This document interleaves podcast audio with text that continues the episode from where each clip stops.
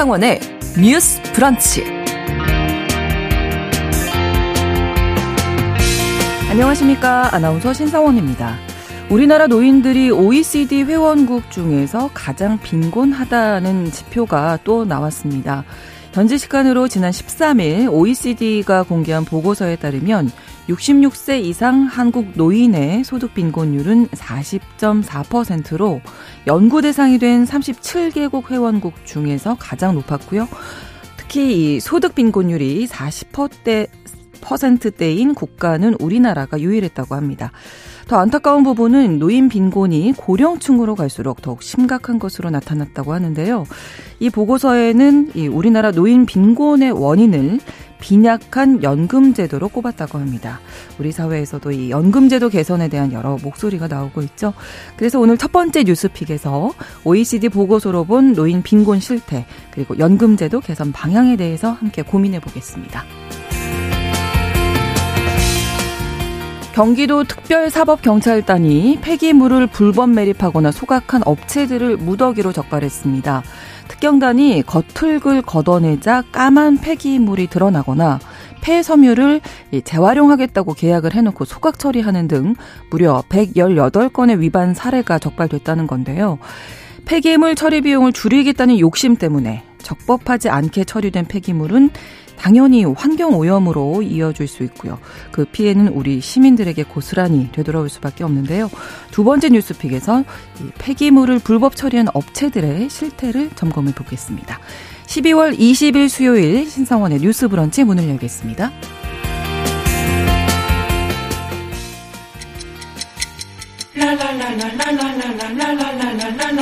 듣고 공감하고 진단합니다. 우리 사회를 바라보는 새로운 시선. 신성원의 뉴스 브런치 뉴스 픽. 뉴스 브런치 청취자 여러분과 함께 소통하며 만들어갑니다. 실시간으로 유튜브 통해서 보실 수 있고요. 여러분의 의견도 기다리고 있겠습니다. 짧은 문자 50원, 긴 문자 100원이 드는 샵 9730, 우물정 9730번 누르시고 참여하실 수 있고요. 또 라디오와 콩 앱으로도 많은 의견 보내주시기 바랍니다. 수요일의 뉴스픽은 시사인 임지영 기자, 강전의 변호사 두 분과 함께합니다. 어서 오세요. 네, 안녕하세요. 강전의 변호사입니다. 네, 안녕하세요. 시사인의 임지영입니다. 네, 첫 번째 뉴스픽입니다. 이 OECD가 최근 공개한 보고서에서 우리 한국의 노인의 소득 빈곤율이 가장 높은 것으로 OECD 회원국 가운데 가장 높은 것으로 나타났는데, 음, 좀 씁쓸하네요. 네, 이번에도 네. 그 경제협력개발기구 OECD 회원국 30 7개 나라 중에서 1위를 차지했습니다. 네. OECD가 국가별 노인 빈곤율을 공개한 게 2009년이거든요. 네. 줄곧 1위를 다투고 있습니다. 그렇군요. 네, 어제 OECD가 공개한 보고서 제목은 한눈에 보는 연금 2023인데요. 어, 2020년 기준으로 한국의 66세 이상 노인 인구의 소득 빈곤율을 40.4%로 집계를 했어요. 네. 이거는 OECD 회원국 평균보다 3배 가까이 높은 수치인데 회원국 평균은 14.2%입니다. 14.2% 40.4% 차이가 크죠. 어, 그러네요. 네, 그렇게 가입국 중에서 노인의 소득 빈곤율이 40%에 달할 정도로 높은 국가는 한국밖에 없었다고 해요. 음. 한국 다음으로 높은 나라가 에스토니아, 라트비아인데 네. 모두 30%대이고요. 일본이나 미국 같은 나라는 20%대라서 우리나라 절반 수준에 불과했습니다. 노인 빈곤율이 낮은 국가들도 있는데 아이슬란드가 3.1%, 노르웨이가 네. 3.8%, 이렇게 덴마크, 프랑스 이렇게 북유럽이나 서유럽 국가들이 빈곤율이 음. 낮게 나타났어요. 그렇군요. 소득 빈곤율이 1위다. 특히 고령층으로 갈수록 심각해진다고요. 네, 소득 빈곤율은 이제 평균 소득이 그 중위 가구 가처분 소득의 50% 미만인 인구의 비율이고 여러 번 이렇게 소개해 드렸는데 그러니까 가구를 소득별로 줄 세웠을 때 그 중간 지점이 음. 있는데 그 가구 소득의 절반 미만을 네. 벌어들이는 가구를 의미합니다. 한국 노인 빈곤율은 고령층으로 갈수록 더 악화됐고요. 그 수치가 이제 보고서에도 나오는데요. 66세 이상 노인 인구 중에서 66세에서 75세 사이의 그 노인 소득 빈곤율이 31.4%예요. 네. 그런데 75세 이상, 그러니까 76세 이상은 어 52%로 두 명 중 한 명 이상이 빈곤층에 속한다는 결과였습니다. 네. 그러니까 전체 인구의 평균 소득 대비 노인 소득 비율도 우리나라가 최하위. 네, 그렇습니다. 어, 음. 전체 인구의 평균 소득 대비 노인 소득 비율에서도 한국의 최하위 수준으로 밝혀졌는데요. 66세 이상의 한국 노인에게 주어지는 가처분 소득은 전체 인구의 평균 소득 대비 68%에 불과한 것으로 음. 나왔는데 네. 이게 리투아니아가 67.4%예요. 여기에 이어서 굉장히 뭐 0.6% 음. 차이로 2등이니까 큰 의미 없을 것 같은데 두 네. 번째로 낮았습니다. 76세 이상이 가처분 소득 같은 경우에는 평균 소득 대비 58.6%로 어. 최하위가 되었어요. 네. 네, 이게 같이 생각해 볼 내용은 이제 한국의 65세에서 69세 음, 지금 65세 이상이면 보통 노인이라고 보고 있는데요. 그렇죠. 고용률이 50.4%입니다. 음. 65세에서 69세에 두 명 중 한 명이 일을 하고 있다. 네. 이게 일본은 50.9%, 우리랑 0.5%포인트 정도 차이가 나는데, 음. 일본에 이어서 우리가 2위예요. 네. 일을 하는 노인 비율이 높은데, 그렇죠. 한국이 근데 빈곤율은 1위를 차지한 거고, 한 번 더 생각해 볼 음. 지표가 있는데요. OECD 보건 통계 2023년 올해 거 세부 내용을 보건복지부가 지난 7월에 분석해서 공표한 내용이 있습니다. 이걸 보면 우리나라 국민 기대 수명, 기대 수명은 83.6년입니다. 이러면은 네. OECD 국가 평균이 80.3년인데요. 네. 우리가 어, 완전 상위권에 속해 있는 그러네요. 것으로 보이거든요. 근데 네. 또 다시 생각을 해보면 자살률, 자살률이 음. 한국이 10만 명당 24.1명, OECD 국가 가운데 가장 높습니다. 그리고 2019년 기준으로 70세 이상의 자살률이 10만 명당 73.7명입니다. 이게 세계 3위예요. 매우 어. 심각한 어. 수준인데 네. 이런 것들을 보면은 한국이 기대 수명은 굉장히 높고 길고 네. 하지만 경제적인 어려움 이런 노인 빈곤율이 음. 뭐 OECD 국가 중에서 거의 최상위가 되어 있고 자살률도 최상위인 상황. 이렇게 어른들이 참 많이 힘들게 지내고 네, 계신다라는 네. 추정이 가능해 보입니다. 여기에 이 소득 불평등 정도를 나타내는 진위계수라는 게 있는데 여기에서도 좀 우리가 눈여겨봐야 할 대목이 있다고요? 네, 진위계수에서도 주목할 만한 결과가 있었는데요. 진위계수라는 거는 0부터 1 사이의 숫자로 표시가 되는데 네. 1에 가까울수록 소득 불평등 문제가 심각하다는 의미입니다. 66세 이상 노인층의 진위계수가 가장 높은 곳은 0.5를 기록한 코스타리카예요. 네. 근데 코스타리카 같은 경우에는 전체 인구의 진위계수가 0.487입니다. 그러니까 노인은 0.5, 그리고 전체 인구는 0.487이기 때문에 실제로는 그냥 소득 불평등이 심각하긴 한데 노인만 불평등한 건 음. 아니다라는 거죠. 근데 한국 같은 경우에는요, 66세 이상 노인의 집단 진위 개수가 0.376입니다. 네. 그런데 전체 인구의 진위 개수는 0.331이에요. 음. 이게 이게 둘 사이의 격차가 있어요. 심하다는 음. 게 노인 집단이 특별히 더 어렵다라는 뜻인데 음. 이둘 사이의 격차가 0.045인데 이게 OECD 37개국 중에 가장 높은 수치가 음. 나온 겁니다. 이거는 한국에서 노인 집단이 어, 전체적인 인구 사회 평균보다 훨씬 심각하게 소득 그렇죠. 불평등 문제를 겪고 있다 이렇게 볼 수 있을 것 같습니다. 그렇다면 상대적인 박탈감도 더 클 것 같고요. 네. 아무튼 우리가 초고령 사회 앞두고 있다 이런 얘기 자주 하게 되는데 이렇게 노인 빈곤 문제가 심각하다는 지표들이 나와서 이야기 계속 나눕니다. 보고서에서 우리나라 연금 제도가 아직 미성숙하다. 그래서 이 소득 불평등 또 빈곤의 이유를 연금 제도로 꼽았다고요. 네, 노인 이후에 소득을 생각하면 사실은 생산 활동을 통해서 벌어들이는 수입보다는 연금에 의존하는 경우가 많을 텐데 그렇죠. 어, 이 빈약한 연금을 빈곤율이 높은 그 이유로 음. 꼽았습니다. 연금 소득 대체율이 있는데, 그러니까 퇴직 후에도 퇴직 전의 소득에 얼마만큼을 대체하느냐 음, 이런 연금이. 거인데, 네. 네. OECD 아, 평균이 50.7%인데 한국이 31.6%에 음. 불과했어요. 아, 이거는 국민연금과 같은 의무적 공적연금 또 의무적인 사적연금을 합쳐서 계산한 결과인데 한국은 사적연금은 개인이 드는 거인데 네. 덴마크, 네덜란드, 스웨덴 같은 나라는 사적연금을 강제하고 있거든요. 아, 그렇군요. 그런 나라들 보면은 네덜란드의 소득 대체율이 74.7%였어요. 음. 아, 그리고 66세 이상 노인 집단과 전체 인구 진위 개수가 별 차이가 없어요. 그러니까 노인들이 더 어, 가난하거나 불평등을 겪고 있거나 이렇게 음. 보기 어렵다는 거죠. 네네. 네. 어, 이거는 이제 노인층의 소득 분포가 사회 전체에 비해서 오히려 균등하다 음. 이렇게 불평등하지 않다. 네, 예. 이렇게도 볼 수 있고 특히 그리스 같은 경우에는 음. 66세 이상 노인 집단의 진위 개수가 사회 전체보다 낮았다고 해요. 오. 어. 그리스 같은 나라의 연금 소득 대체율은 80.8%에 달한다고 합니다. 그 OECD 보고서를 보면 그리스, 이탈리아 같은 국가는 2019년 기준 GDP의 16%를 연금에 지출을 한다고 하고요. 네. 반면에 칠레, 음. 또 한국, 멕시코 같은 국가가 연금에 지출하는 재정 비율은 GDP 4% 이하 라고 음. 밝히고 있어요. 그리고 한국을 콕 집어서 연금 제도가 아직 미성숙하다 이렇게 음. 지적을 하고 있습니다. 네, 그럼 이 지적에 따르면 이제 공적 시스템에서 노인 빈곤 문제를 좀 해결할 수 있어야 된다 이렇게 네. 생각해 볼 수 있는데 우리가 노동 인구에 비해서 노인 인구가 더 많아지는 시점이 오지 않겠습니까? 네, 문제는 한국의 인구 고령화 속도가 너무 빨라서 이걸 그렇죠. 생각하면 연금 하나만으로 노인의 그런 소득 불평등 음. 문제 풀기는 좀 어려워 보인다라는 부분인데요. 네. OECD가 20세에서 64 24세 노동 인구 대비 65세 이상의 노인 인구 비율을 조사한 결과 한국의 비율은 2052년에 82.3에 이를 것으로 지금 예상이 되고 있습니다. 음. 이거는 노동 인구 100명이, 그러니까 65세가 되지 않는 사람들을 노동 인구라고 봐야 되는데요. 네. 이 100명이 노인 82.3명을 감당해야 된다는 거죠. 그런데 음.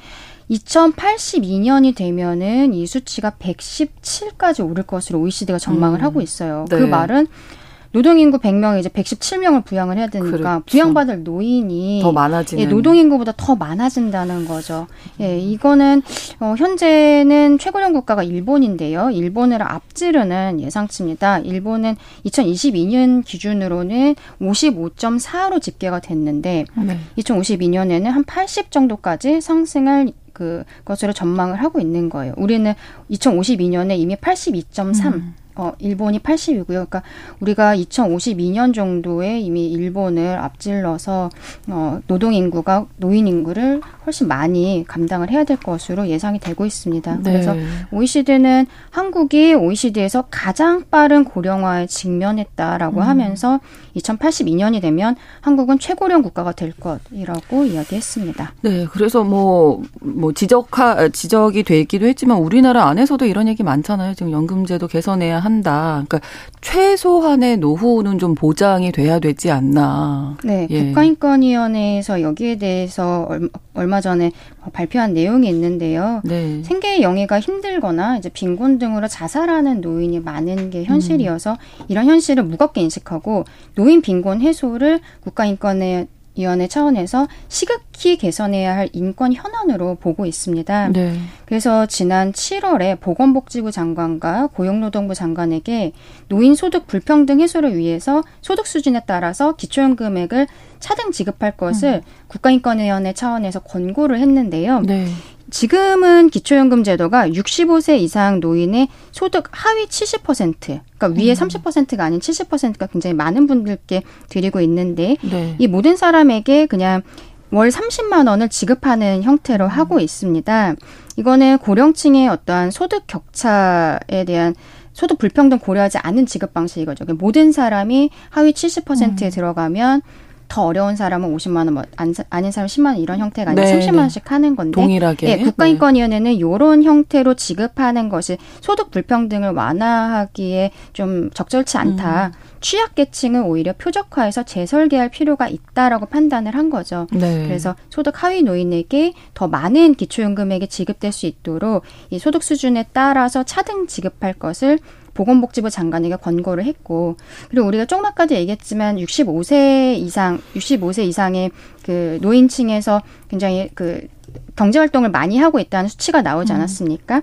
그런데 65세 이후에 만약에 고용이 됐거나 아니면 자영업을 개시하는 경우에 네. 지금 현행 고용보험법에서는 이분들에게 실업급여를 지급하지 않고 있어요. 그러니까 근데 음. 사실 65세가 되기 전부터 회사를 다니고 있었으면 지급이 되는데 65세 이후에는 고용이 돼도 뭐 그 이후에 실업이 음. 됐을 때 고용보험법 적용이 되지 않아서 실질과 조금 동떨어지는 게 있는 거죠. 그래서 인권위원회에서는 그 65세 이후에도 고용되거나 자영업을 개시한 사람에게 이러한 실업, 실업급여가 지급될 음. 수 있도록 어, 적용 제외 연령 기준이 지금 65세인데 조금 더 상향할 것을 네. 권고하기도 했습니다. 네. 근데 어쨌든 연금에서는 핵심은 국민연금인 것 같거든요. 그렇죠? 전체적인 음. 평균이 낮아지는 데는 그 원인이 크다고 보는데 음.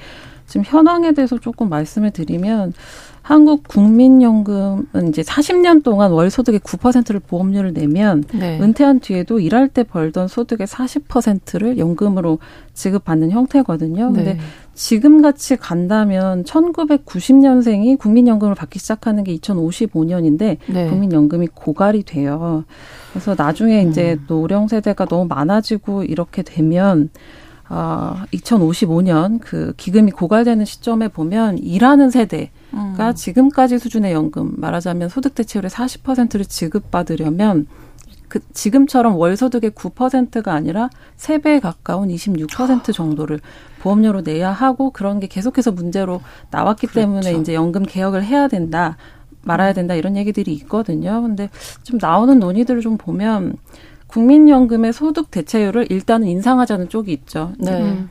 음. 지금 어 현재 그 GDP 대비 공적 연금 지출 비중이 2.8%인데 OECD 평균이 7.7%거든요. 좀 네. 차이가 크기 때문에 음. 인상하자는 쪽은 이제 요율을 올리자는 거고요. 네. 그러다가 나중에 계속해서 올리다가 국고를 투입하면 되, 된다. 그리고 네. 나중에는 한국 인구 절반이 노인이기 때문에 연금 재정을 투입하면 노인이 소비를 해서 내수가 돌아갈 거다. 이런 이런 차원의 아, 그런 네. 담론들도 좀 있어요. 근데 어쨌든 연금은 기본적으로 보험료를 더 많이 또 오래 납부한 사람이 음. 많이 받는 제도이기 그렇죠. 때문에 빈곤의 측면에서는 노인 빈곤의 최우선 당사자에게 수혜가 갈까 이런 좀 의문이 음. 있기는 하죠. 근데 또 그 반대쪽의 대안을 좀 이야기하는 것들에 대해서 좀 소개를 해드리면 네. 그 소득 소득 대체율 인상 자체보다는 그 연기금의 재정 안정을 좀 중시하는 쪽도 음. 있거든요. 그 예전처럼 경제가 굉장히 빠르게 성장하던 시대에는 네. 그 연금액을 높여서 국민연금 보장성을 키우는 게 답이었다면은 이제 지금 세대가 일부 음. 고통을 분담해서 후세대 부담을 좀 줄여야 된다는 그런 관점입니다. 음. 그런 분들은 이런 주장을 하기도 해요. 그러니까 국고를 조금 다른 데 투입하자. 이를테면 국민연금에 사각지대에 있는 분들. 네. 지금 국민연금 가입자가 한 나눠져 있는데 직장 가입자가 있고 그렇죠. 또 지역, 지역 가입자, 네, 네. 있죠. 직장 가입자는 일부를 이제 사업 장에서 내주잖아요. 네. 근데 지역 가입자 같은 경우에는 이제 뭐 영세 자영업자, 프리랜서, 특수고용 노동자 이런 분들은 소득의 9%를 고스란히 내야 하거든요. 음. 근데 사업이 중단되거나 실직 같은 위기로 내고 있지 않은 분들도 많고 그렇죠. 장기 체납 상태가 적지 않기 때문에 음. 어, 그 보험료 일부를 국고로 지원해서 최소 가입 기간이라도 채울 수 있게 하는 게 우선이라는 그러니까 음. 사각지대 지원을 국고에 국고로 이제 사각지대를 국고로? 지원하자 아. 이런 입장들도 있는 거예요. 그런 논의들이 계속 지금 되고 있다는 것에 대해서 좀 말씀을 드리고 싶었습니다. 그 국민연금이 이게 네. 뭔가 좀 바뀌긴 바뀌어야 할 텐데 네. 쉽지 않은 문제죠. 네. 지금 네. 내년 1월부터 연금개혁 정부 자문단이 출범을 한다고 하는데 네. 일단은 국회에서 공론화를 지원한다고 하고 음. 이 연금 국민연금에 대해서 특히 이제 국민 국민적인 관심도 있고요. 이거는 음.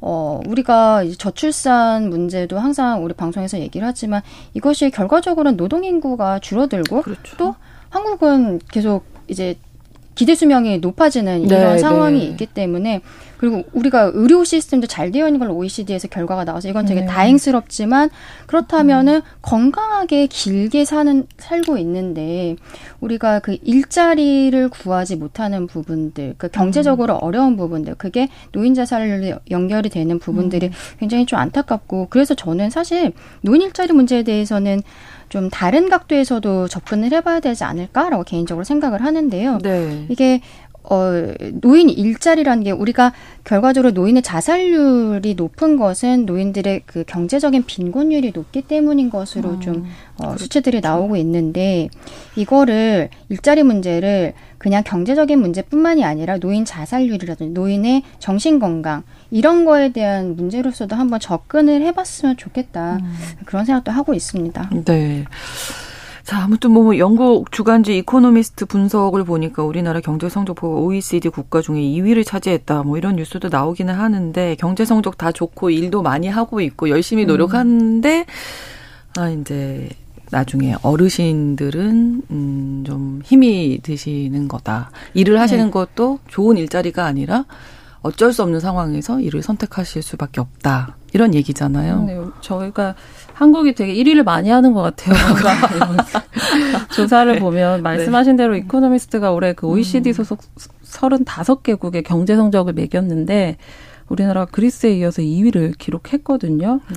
그러니까 이게 작년 4분기부터 올해 3분기까지의 물가지수, 인플레이션 폭, 또 GDP 성장률, 고용 증가율 이런 것들을 좀 음. 종합적으로 보고 국가별 순위를 매긴 결과기 때문에 좀 공신력이 있는 것 같아요. 네. 네.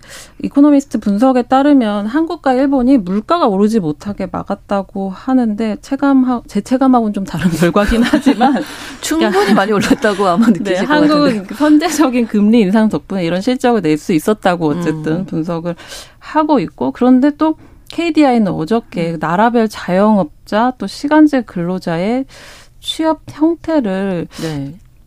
취업 형태 구성을 평균 수준으로 동일하게 조정한 연간 근로시간 그 특유의 어떤 그 발표 측정 기준이 있는데 네. 근로시간을 발표했더니 30개국 중에 또 3위예요. 그러니까 오래 오래 일한다는 거죠. 음. 지금 1910시간에서 1829시간으로 감소했는데도 30개국 중에서 3위고 많이 일한다는 건데 그 노동 시간이 가장 길고 그리고 노인의 빈곤율도 최고 수준이고 네. 그러니까 이건 뭐냐면 젊었을 때 죽어라 일을 하고 나이가 들어서도 일을 하는데 빈곤율이 높다. 이거 건강하지 않은 사회라는 그렇죠. 걸 보여주는 거죠. 네. 그런데 또 자살률은 높다. 음. 이게 유일하게 낮은 게 출생률인데 이게 굉장히 이어지는 결과가 아닌가 이런 아. 생각이 좀 앞나온 말씀드려서 좀 그렇긴 어. 하지만 네 이게 우리의 현실 네. 이어서 네. 공적인 시스템에서 어쨌든 좀 해결을 해줄 수 있는 부분이 있으면 좋겠다. 그래서 이제 내년 1월에 연금 개혁 정부 자문단도 출범을 하게 되는 거 아니겠습니까? 표적한 좀 대책이 나왔으면 좋겠네요.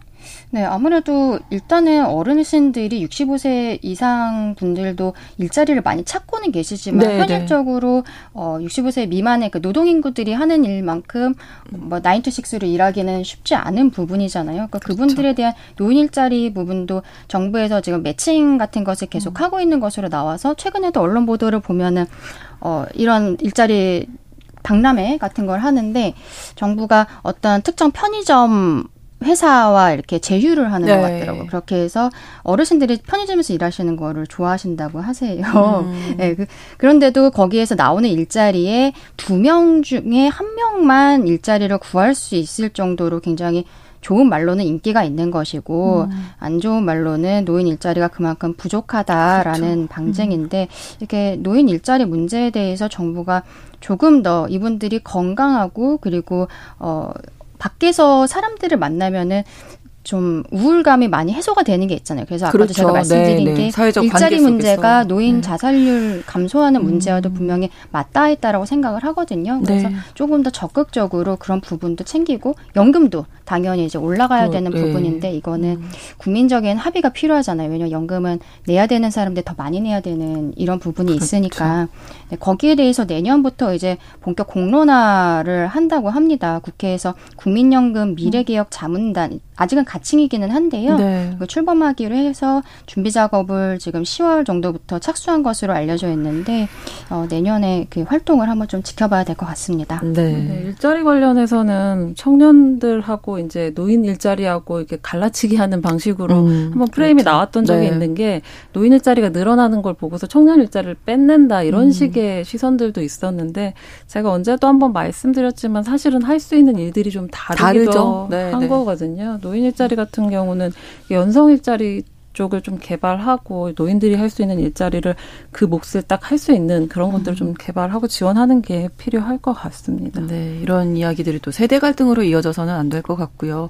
또 OECD가 최근 공개한 보고서에서 우리나라 노인의 소득 빈곤율 40.4%, 76세 이상은 두 명 중 한 명이 빈곤하다.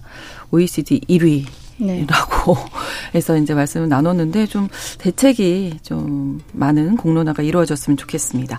뉴스 브런치 1부 마치고 2부에서 뉴스픽 계속 이어가고요. 11시 30분부터 일부 지역에서 해당 지역 방송 보내드리겠습니다.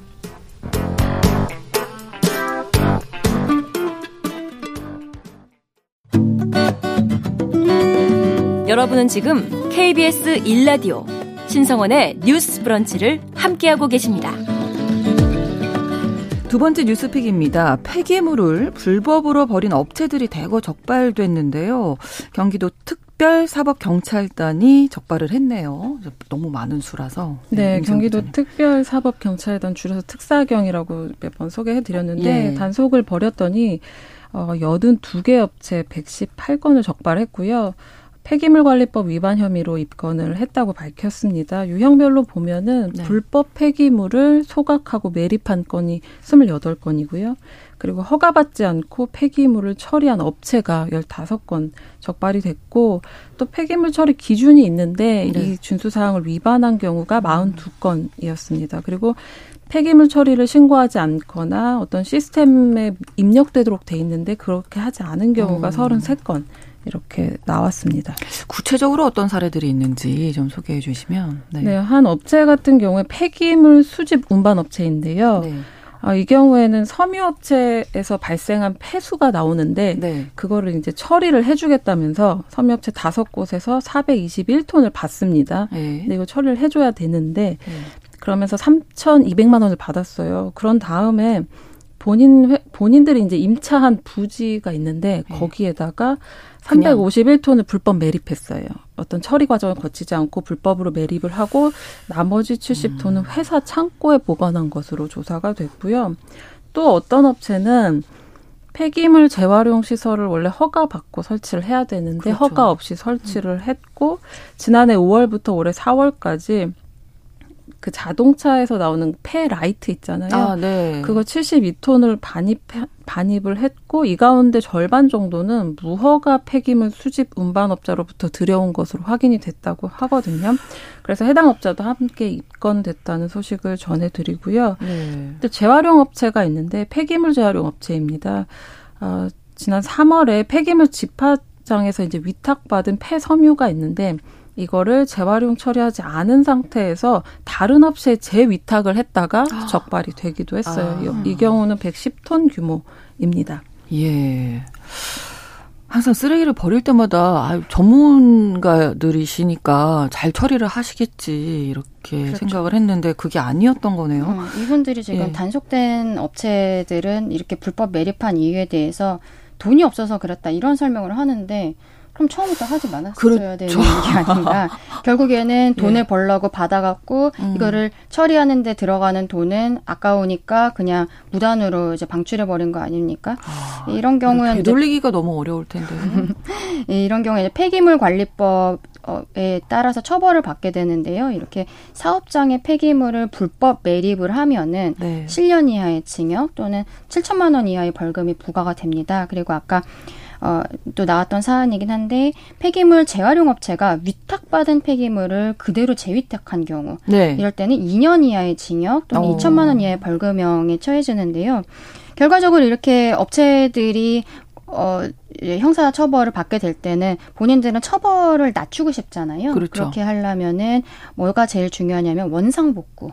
어. 우리 어떤 어, 원성복구가 가장 중요합니다. 우리가 개인적으로 뭐 싸움이 있었다라고 하면 제일 중요한 게 합의라고 하잖아요. 그렇죠. 근데 이거는 뭐 합의할 수 있는 부분은 아니니까, 아니니까. 네, 이 그러니까 매립을 해 놓은 거를 최대한 본인이 어 검찰에서 조사받고 그리고 법원에서 판결을 받는 데까지 뭐 적으면 몇 달 아니면 좀 몇년 음. 정도의 시간이 걸리는데 이런 업체들은 보통 처벌 수위를 낮추기 위해서 네. 이 원상 복구를 하는 경향들을 보여요. 그렇게 아. 하면은 법원에서 아까 징역 또는 벌금이었는데 징역형의 집행유예 혹은 어. 벌금으로 이렇게 해주기도 하죠. 그러면 결과적으로 이 업체들은 걸리면은 이렇게 단속이 음. 되면은 본인이 형을 낮추기 위해서 어이 결과 이 원상복구를 한다고 음. 말씀드렸잖아요. 네, 네, 네.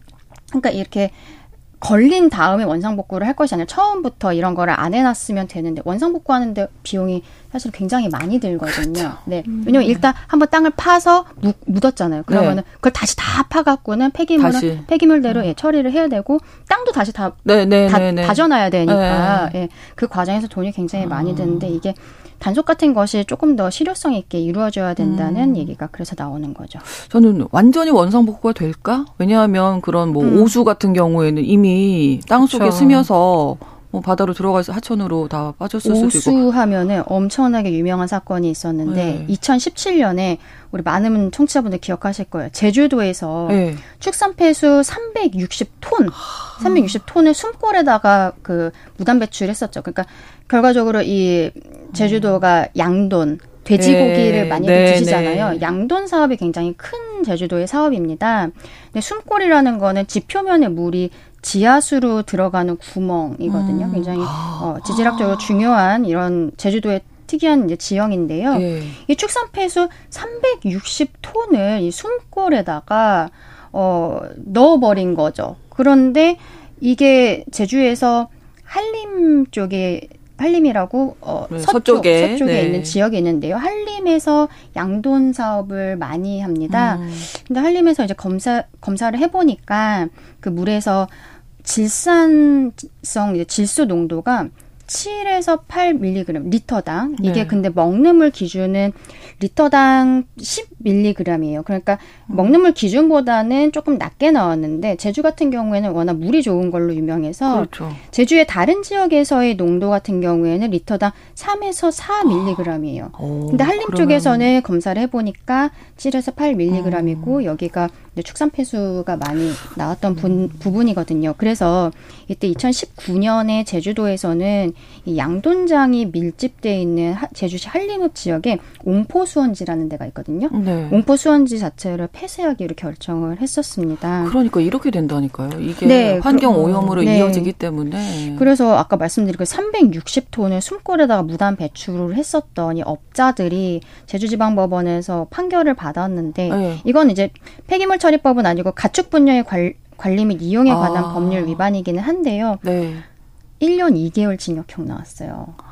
그러니까 얼마나 이게 우리가 일반인의 그 상식과 그렇죠. 네. 예, 법 감정과 이제 1년 판결이 2개월이요? 다르다는 거. 그리고 왜냐면 이 숨골에다가 어, 이 무단 배출을 하면은 아까 우리 지난장님 말씀하셨지만 이게 원상회복이라는 게 불가능한 거거든요. 아무리 네. 뭐 퍼낸다고 해도 이미 지표 안에 들어가 있는 거를 뭐할 어떻게 수는 가를 없는 수가 거잖아요. 있겠어요. 네. 예. 제가 그 이런 사건들 보면서 어. 그러니까 폐기물 배출이나 이런 것들을 사실 그냥 기준에 부합하지 않게 막 음. 하다가 걸려서 내는 벌금, 뭐 과징금 이런 게 오히려 본인이 계속함으로써 얻을 수 있는 소, 이익보다 훨씬 적은 게 적어서 계속되는 게 아닐까? 약간 이런 음. 의심이 들기도 하더라고요. 네. 그리고 원상복구하면 조금 낮춰진다고 하니까 뭐 내가 그렇게 하지 뭐 이렇게 생각을 너무 쉽게 하지 않나 이런 생각이 드는데 일단 토양이나 지하수로 이렇게 유입이 되면 뭐 우리 전체 생태계를 해치는 일이니까요. 뭐 미세먼지도 그렇고 대기,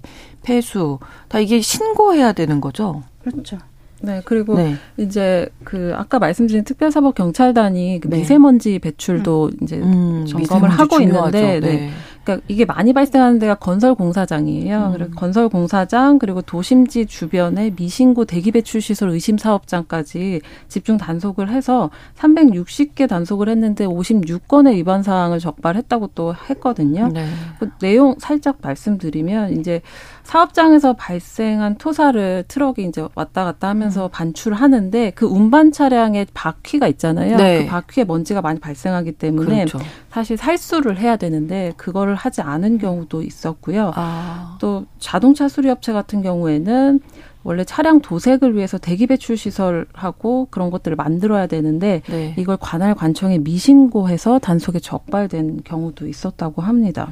네, 이렇게 어 미신고 대기 배출 시설 이런 거를 설치하고 방지 시설 없이 운영하면서 대기 오염 물질을 외부로 배출을 하게 되면 대기 환경 보전법이라는 게 있어요. 음. 이거 위반이 되는데 5년 이하의 징역 또는 5천만 원 이하의 벌금에 처하게 됩니다. 근데 실질적으로 처벌이 그렇게 막, 막 높은 수준은 아니다. 예. 아, 예. 처벌이 더 좀 강해져야 되겠다. 이런 생각도 관리 감독 잘해야 되겠는데요, 이게. 네, 그래서 지금 계속적으로 경기도 특별사법 경찰단 그리고 네. 뭐 최근에는 인천시에서도 특별사법 경찰을 운영을 하고 있더라고요. 그래서 네. 환경 분야의 불법 행위들에 대해서 어, 인천시 특별사법 경찰은 올해 한 해를 환경 분야 불법 행위를 기획 수사 하는 음. 형태로 지금 실시를 하고 있다라고 밝혔습니다. 네. 우리가 재활용할 때 누가 버리는지 이웃이 이렇게 볼 수라도 있는데 네, 네, 네. 이가 이렇게 제조업체나 어떤 작업장에서 음. 이렇게 하는 경우는 사실은 정부 단속 말고는 우리가 알 수 있는 길이 그렇죠. 잘 없기 때문에 그런 부분에 좀 강화해야 될 것 같다는 생각은 드네요. 그렇습니다.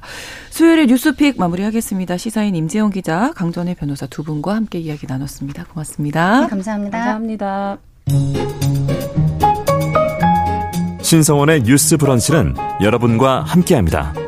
짧은 문자 50원, 긴 문자 100원이들은 샵 9730. 무료인 콩앱과 일라디오 유튜브를 통해 참여해주세요.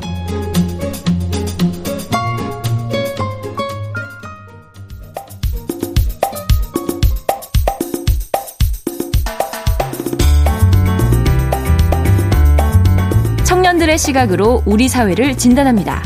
뉴스 브런치 MZ 데스크. MZ세대의 고민과 이 시대를 살아가는 방법, 그리고 그들의 트렌드를 듣는 시간입니다. MZ데스크인데요. 오늘도 미디어 캐릿의 이시은 에디터, 그리고 김희연 에디터 나오셨습니다. 어서 오세요. 안녕하세요. 네, 오늘은 또 어떤 이야기 해볼 까요? 아침에 눈이 네. 와서 약간 좀 뭔가 로맨틱한 느낌? 맞아요. 눈이 엄청 아직도 많이 오고 막. 쌓여 있더라고요. 맞아요. 네. 그래서 말인데 여러분들은 12월 하면 또 어떤 날이 떠오르는지 궁금한데. 크리스마스요. 그 크리스마스요. 저는 크리스마스를 되게 좋아해요. 개인적으로. 저도요. 네, 그래서 오죽하면 크리스마스 오기 두달 전부터 집에 이제 트리 사가지고 아, 꾸미고 이제 10월부터 맞아요. 저가 이제 제 동네에서 제일 먼저 트리를 킨 사람일 거예요. 추석 끝나자마자 단풍이 지지도 않았는데 맞아요. 트리를. 네. 그렇게 계속 이제 크리스마스 오기를 기다리고 있는데 아, 진짜 좋아하시는군요. 근데 사실 막상 크리스마스에 뭘 해야 될지 아직 제가 계획을 짜지는 못했습니다. 네. 또 여행을 가려고 했는데 이제 그 즈음에는 음. 비행기 값도 너무 비싸잖아요. 그렇죠. 또 호캉스를 하려고 해도 금액이 음. 막두 배 이상 뛰고 네. 그래서 이제 무엇을 할지 좀 지금이라도 찾아보자 해가지고 이제 네. 찾아보다가요 네. 지세대가 요즘 크리스마스를 즐기는 법이 음. 정말 다양해졌구나라는 게 눈에 좀 띄어서 여러분들에게 소개해드릴 크리스마스 트렌드 몇 가지 어. 모아서 가지고 오게 되었습니다. 안 그래도 이 요즘에 지세대 사이에서 네. 크리스마스 명소로 새롭게 떠오른 곳들이 있다면서요? 네 예전에는 우리 크리스마스 하면 밖에서 노는 걸 만약 좋아하는 사람들이라면 네. 대형 트리 트리가 있는 뭐 명동이나 명동 코엑스 명동. 이런 데 좀 자주 갔던 네. 것 같거든요. 근데 아니면 뭐 집에서 나홀로 집에 같은 특선 영화 보거나. 그렇죠. 네. 네. 근데 요즘 Z세대가 어딜 가나 좀 유심히 살펴봤더니 네. 명동에 일단 가긴 가는데 음. 백화점 본점이 있는 지역으로 가는 거예요. 이를테면 뭐 S사 또 그 옆에 있는 L사 뭐 H사 이렇게 백화점에 예. 이제 그렇게들 놀러 가더라고요. 음. 근데 실제로 지금 서울에서 24일에 성탄 전야라고 해서 명동에 이제 8만 명이 넘는 인파가 몰릴 걸 예상을 하고 안전 요원을 음. 투입할 예정이라고 이제 밝히기도 했는데요. 네. 저희가 사실 요즘 지세대 명동 말고 좀 성수에 많이 놀러 간다 음, 이렇게 그렇죠. 자주 네, 네, 네. 말씀드렸거든요. 근데 이제 작년부터 연말만 되면 다시금 명동에 찾는 예, 지세대가 정말 많다라는 게좀 음. 주목해볼 점인 것 같습니다. 쇼핑할 게 많아서 그런 거예요? 왜 명동을 갈까요? 바로 백화점 외벽에 설치되는 음. media facade 앞에서 아. 인증샷을 찍기 위해 사람들이 몰리고 있는 겁니다. 네. media facade란 이제 건물 외벽을 스크린처럼 활용해가지고 음. 다양한 영상을 재생하는 거를 말하는데요. 네. 지난 2021년에 서울 명동에 있는 S백화점 본점이 음. 크리스마스를 맞아 백화점 건물을 통째로 감싸는 어마어마한 스케일의 media facade를 음. 공개한 적이 있는데 네. 이게 바로 크리스마스 핫플은 백화점 유행의 시작이라고 할수 아, 있습니다. 그렇군요. 백화점 관계자가 한 음. 매체와의 인터뷰에서 밝힌 behind story에 따르면 네. 이때 영상을 좀 제대로 보여주고 싶어서 음. 본관 외벽에 걸린 광고까지 떼냈다고 해요. 오. 당시에는 이제 코로나 시국이 한창일 때라 연말이라고 여행을 떠나거나 특별한 이벤트를 음. 즐기기가 조금 어려웠던 때였거든요. 그렇죠. 그래서 사람들이 이제 거리에 줄 서서 사진을 찍을 정도로 그 백화점이 엄청나게 화제를 음. 모았고요. 이후 여러 백화점들이 말 그대로 1년을 갈아 넣어가지고 준비를 할 정도로 예. 크리스마스가 중요한 이슈가 되었다고 합니다. 가장 중요한 이벤트라고 맞아요. 들어보긴 한 것 같아요. 네, 내년 장식 콘셉트를 네. 지금부터 고민하고 있을 정도라고 아, 해요. 이미 올해 거는 지금 전시되고 있으니까 네. 내년 거를 1년 내내 준비하시는 거군요. 네, 맞아요. 정말 신경 많이 쓰겠어요, 그러면. 맞아요. 또 네. 올해부터는 크리스마스를 기념하는 포토존이나 방금 말씀 주셨던 음. 미, 디어 파사드 아트에 힘을 주는 이제 백화점 브랜드가 음. 정말 많아졌는데요. 네. 그래서 더욱이 크리스마스 마케팅에도 정말 힘을 쏟고 있습니다. 음. 앞서 이야기했던 서울의 백화점들 말고요. 네. 이제 경기도 의왕의 타임땡땡이라는 그 아울렛 음. 있거든요. 이제 네. 이곳에도 어, 작년보다 더 크게 뭐 이곳에도 15m가 넘는 대형 트리 이제 설치한다고 오. 하고요. 그래서 와. 거기 앞에 이제 마켓 같은 것도 열고 그래서 그 규모가 되게 큰 행사를 좀 진행을 한다고 하더라고요. 점점점 커지네요. 그렇죠. 네. 그래서 수도권 인구가 좀 이쪽으로 몰릴 음. 걸 예상을 하기도 있고요. 그리고 대개 이런 큰 행사 시즌이 되면 지역 차원에서 축제를 열거나 아니면 그곳에 찾는 사람들이 굉장히 많았던 것 같은데 네. 이제 이런 백화점이나 아울렛 브랜드에서 이제 나서서 거의 이제 지역 축제 규모의 이벤트를 오, 준비해서 열어준다라는 음. 게좀 달라진 점 같고요. 이 밖에도 좀 찾아보니까 전라도 광주의 한 백화점에서는 크리스마스 맞이 와인 페스티벌을 이제 따로 진행해 준다고 하고 네. 부산에서는 이제 백화점 내에서 인기 캐릭터인 그 스누피 있잖아요. 네. holiday pop-up store를 또 운영을 한다고 해요. 그래서 음. 이렇게 좀 젊은 연령층의 트렌드와는 조금 멀어 보였던 이런 업계에서 전에 없던 시도를 하는 게 좀 눈에 보이고 있습니다. 네, 이 백화점들이 다 미디어 파사드를 하기 때문에 인기가 있어진 거라고 보면 되나요? 어, 계속 이야기가 나왔지만 이제 네. 미디어 파사드뿐만 아니라 네. 백화점 인근에서 열리는 크리스마스 마켓 또한 아. 굉장히 화제가 되고 있어요. 네. 크리스마스를 주제로 한 상품, 먹거리, 즐길거리 음. 등으로 채운 공간을 운영하는 건데요. 이거는 크리스마스 마켓 문화가 발견 발달한 유럽 현지를 모티브로 하는 아, 겁니다. 그렇죠. 네. 음. 일례로 잠실에 올해 초대형 야외 크리스마스 마켓이 열렸는데요. 네. 규모가 지난, 해그 실내에서 열렸을 때 와 비교했을 음, 때 음. 여섯 배 더 커졌고 하루 평균 1만 명 가까이 되는 분들이 방문할 정도로 어. 인기를 끌고 있다고 해요. 네. 여의도의 한 백화점의 경우 올해부터 이제 실내 크리스마스 마켓을 볼 수 있는 사전 예약을 받기 시작했는데요. 네. 수만 명이 동시에 접속해서 금세 매진이 됐다고 합니다. 네. 마치 콘서트 티켓팅 같은 그러네요. 모습이 만들어진 것이죠. 맞아요. 네. 그, 그 더 땡땡. 거기 네, 이제 네. 연말 시즌만 되면 예. 이제 사람들이 진짜 더 몰리거든요. 맞아요. 그 이유가 바로 그 5층에 준비된 크리스마스 마켓 때문인데요. 음. 말씀해 주셨던 유럽 마켓을 그대로 구현해 줬기 때문이에요. 음. 그러니까 이를테면 막 오두막도 하나씩 뭐 설치해놓고 그 안에 들어가 보면은 네. 정말 하나하나 영화 속 장면처럼 막 꾸며놨거든요. 네. 그리고 또 이게 중요한 게 실내에서 열린 거지만 마치 야외인 것처럼 음. 꾸몄다는 거거든요. 뭐 가로등도 설치하고 네, 골목길 네, 네. 느낌까지 음. 다 구현을 해놔서 정말 이곳에서 이제 물건을 사기도 하지만 사진 찍으려고 방문하는 뭐 해외 네 분들도 되게 많더라고요. 네. 그래서 단순히 이렇게 포토전의 기능만 하는 게 아니라 또 한국에서 유럽을 경험할 수 있는 기회 라고 생각하는 사람들이 정말 많은 거죠. 흡사 북유럽 어디 크리스마스 마켓에 온 어, 느낌. 여행 대신에 저도 여기 한번 어. 가보려고요. 예. 예약하셔야 됩니다. 근데 그래서인지 또 실제로 연말이 되면 정말 예. 지세대 연말 여행 장소로 독일이나 스페인, 유럽 음. 이제 크리스마스 마켓 열리는 도시들 있잖아요. 네. 이 도시가 정말 주목을 받기도 하고요. 그래서 일본에서 열리는 마켓 티켓을 정말 미리 예약해서 구매할 아. 정도로 그렇게 인기가 많대요. 그렇군요. 네, 제가 이제 개인적으로 작년에 네. 일본 네. 그 요코하마라는 지역에 네. 크리스마스 마켓에 한번 다녀온 적이 있거든요. 그래서 거기도 예약을 꼭 해야만 들어갈 수 있었어요. 그래서 예약하고 이제 바로 갔는데 거기 이제 일본인들보다 해외 사람들, 외국인들, 다른 분들이 더 많았다. 그렇죠. 정말 전 세계 사람들이 음. 그 지역에 다 몰려 있다라는 게 느꼈고, 그래서 이런 마켓이 열리는 지역이 또 하나의 핫플이 되고 있구나라는 걸 또 느꼈습니다. 네, 크리스마스 마켓 네. 소개해 주셨고, 또 있을까요? MZ 세대가 찾는 크리스마스 명소? 크리스마스 준비하면은 또 빼놓을 수 없는 게 바로 케이크 아, 예약해서 그렇죠. 즐기는 건데요. 케이크 중요하죠. 네. 코로나19 동안에는 그 여행 같은 특별한 이벤트를 즐길 수 없어가지고 네. 일종의 보상 심리로 수십만 원대 고가의 특급 호텔 크리스마스 케이크를 젊은 분들도 예약 음. 구매하는 것이 유행하기도 했는데요. 맞아요. 올해에도 찾는 사람이 많았다고 해요. 한 네. 호텔에서는 트러플을 활용한 30만 원대 케이크를 아. 출시했는데 예약이 쉽지 않을 정도로 인기를 모았다고 합니다. 네. 5분 10분이면 다 먹는데 30만 원. 30만 원. 음. 그런데 이와 동시에 한편으로는 가성비 케이크를 찾는 사람들 또한 올해는 오. 어. 크게 늘었다고 해요. 그래요? 대형마트에서 판매하는 만 원 이하의 음. 케이크 그리고 동네 빵집에서 판매하는 가격 대비 장식이 굉장히 굉장히 알찬 음. 케이크로 눈을 돌리는 사람들이 올해 생겨났는데요. 네. 눈여겨볼 점은 값비싼 케이크와 저렴한 케이크 양쪽 모두가 잘 팔리는 현상이 생기고 있다는 겁니다. 어, 이게 경기 침체와 물가 상승으로 flex 아니면 가성비, 양극화가 뚜렷하게 관찰되고 있는 것이죠. 그렇군요. 음. 크리스마스에 또 어떤 먹거리가 있을까요? 크리스마스 먹거리로 케이크 말고 네. 요즘에는 네. 슈톨렌이 최근 아, 몇년 사이에 네, 국내에서도 네, 네, 소소한 유행으로 떠오르고 있는데요. 네. 슈톨렌은 건포도, 건살구, 체리 등의 과일을 넣어서 만든 독일 전통 빵입니다. 이제 투박한 모양의 타원형으로 생겨가지고 이게 아기 예수를 음. 형상화했다고 알려져 있는데요. 이 3주 동안 보존하면서 먹을 수 있어가지고 독일에서 크리스마스 한 달 전부터 조금씩 잘라서 매주 아. 일요일에 가족들과 함께 한 조각씩 나눠 먹는 풍습이 아. 있다고 합니다. 아, 슈톨렌이 그런 풍습이 있어요. 네, 실제로 저희 회사 앞에 독일인 사장님이 운영하는 오. 카페가 있거든요. 어, 그럼 슈톨렌 무조건 있겠네요. 거기에 슈톨렌을 계속 이제 구비를 해두세요. 어. 근데 몇 개 이제 나오지 않으니까 예약을 꼭 해야 되는데 이번 연도에는 희연님이랑 꼭 한번 가서 네. 사볼 생각이고요. 네. 또 이런 F&B 관련 트렌드가 있는가 하면 그 AR 관련 재미있는 hot place도 생긴 음. 거예요.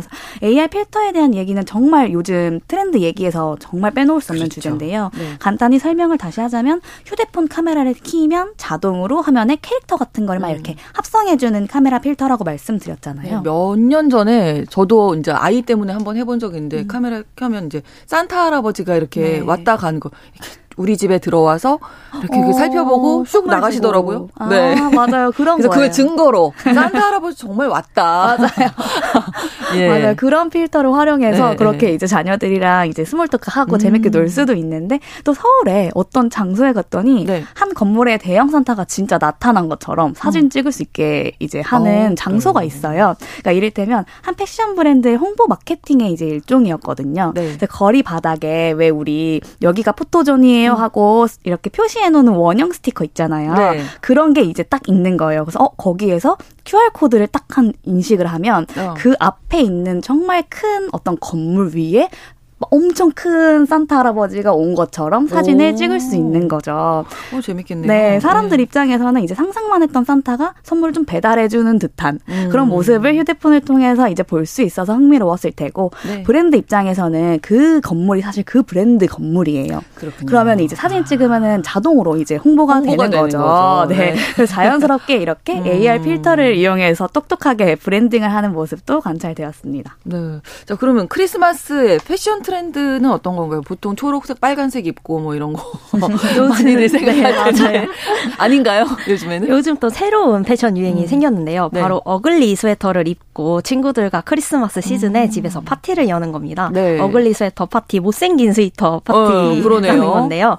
이게 스웨터. 네 아이들에게 직접 스웨터를 짜주는 영국의 풍습에서 시작된 파티라고 해요. 음. 직접 짠 스웨터는 네. 조금 촌스럽거나 우스꽝스럽게 음. 만들어질 너무 두껍거나 하니까 네, 내가 많은데 이걸 오히려 재밌고 유쾌하게 아. 즐기기 시작한 겁니다. 네. 누구 스웨터가 좀 제일 이상하게 생겼는지 경쟁을 하기도 하고 말이죠. 네. ugly 스웨터를 입고 크리스마스를 즐기는 문화가 최근 몇 년 사이에 각종 영화나 드라마 같은 해외 콘텐츠와 또 SNS를 통해서 우리나라 젊은 세대 사이에서도 퍼지고 음. 있는데요. 네. 왜 시골에서 총캉스 할 때 이제 네. 분위기에 맞추기 위해 몸빼바지 입고 음. 놀기도 하잖아요. 그런 것처럼 크리스마스에는 웃긴 무늬의 스웨터를 입고 어. 노는 거예요. 그것도 괜찮네요. 네, 네. 맞아요. 최근에 그 한 중고 거래 플랫폼이 성수에서 크리스마스 flea market 열었거든요. 오. 근데 이때 진짜 어림잡아서 ugly 니트를 몇백 장 한 제가 봤을 땐 천 장 넘었던 것 같아요. 오, 그걸 모아두고 판매를 하고 있더라고요. 오. 근데 그걸 수익금을 이제 모두 그 플랫폼 이름으로 이제 기부가 되는 형태였는데 네. 거기도 정말 줄 서서 사람들이 많이 찾고 있었고요. 네. 저도 여기 실제로 방문을 해봤는데